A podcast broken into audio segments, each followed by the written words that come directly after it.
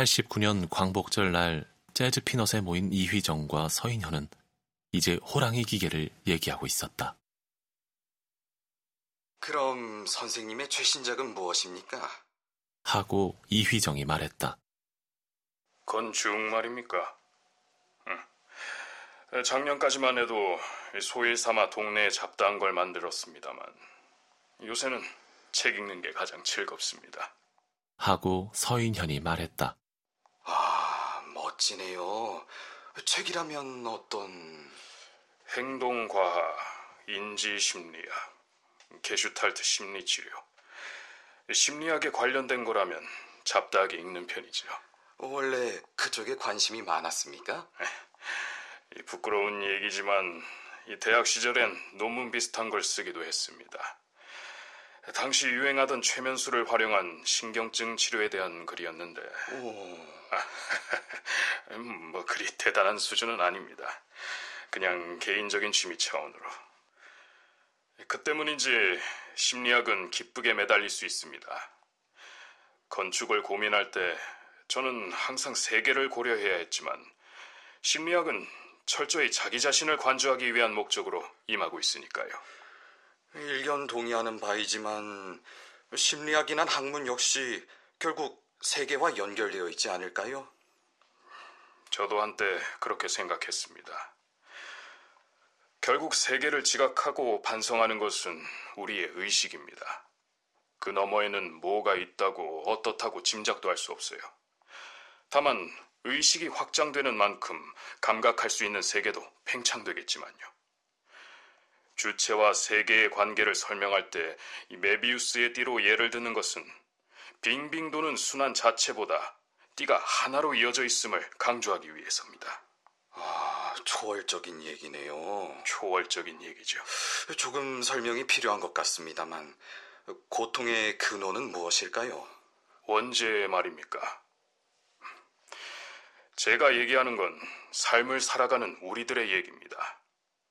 제 견해를 말씀드려도 될까요? 이 고통이란 결국 트라우마에 의해 반사적으로 혹은 무심결에 벌어지는 갖가지 반응을 말합니다. 탄생에서 죽음까지 이르는 과정에 인간이 트라우마를 갖게 되는 과정은 무궁무진하죠. 첫 번째 트라우마의 기억. 저는 이걸 시금석 기억이라고 부릅니다마는 대개 기억 처리 능력이 발달하기 시작하는 유년기에 만들어지고 굳은 살처럼 가려질전정 깨끗이 사라지진 않습니다. 하지만 평생 그 사람을 따라다니며 유사한 상황 속에서 트라우마의 기억을 소환하죠. 이런 메커니즘이 반복될수록 트라우마가 주는 공포는 더욱 공고해집니다. 트라우마를 피하고자 하는 노력도 마찬가지입니다. 의식적인 거부로 인해 역설적으로 트라우마만 강화되는 결과를 초래합니다. 게시탈트 이론에서는 감각의 순환을 무엇보다 중요하게 생각하죠. 세계와 나의 접촉을 통해 욕구가 발생하고 욕구를 해결하고자 하는 힘에 의해 삶이 추동하며 그 과정에서 의미가 발생하고 욕구가 해결되면 만족감이 이르고 그리하여 다시 세계와 접촉할 수 있는 준비를 할 수 있는 겁니다.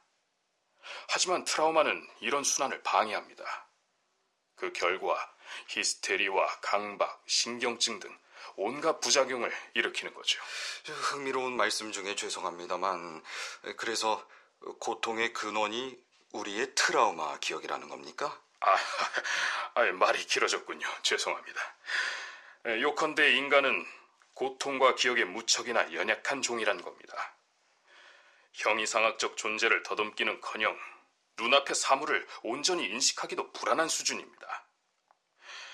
저는 인간의 기억력과 인지 능력을 신뢰하지 않습니다. 기분에 따라서 그 지각 능력은 너무도 큰 기복을 보이니까요.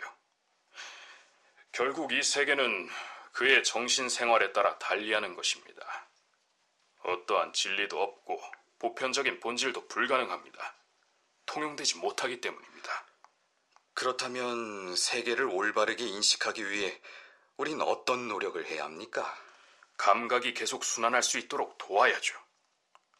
감각이 멈추면 필연적으로 병폐가 오기 마련이고 고통에 빠진 사람에게 세상은 지옥일 뿐입니다. 제 심리학적 관심사는 오랫동안 고통의 근원과 참된 치유에 있었습니다. 그것이 해결되지 않는다면 손바닥 위에 터진 폭죽놀이처럼 언제까지고 표면상의 현상일 따름이죠. 그러니까 시금석 기억의 치유가 우선시 되어야 한다. 그렇죠. 순환을 가로막는 돌덩이가 치워지지 않으면 고통은 다시 반복된다.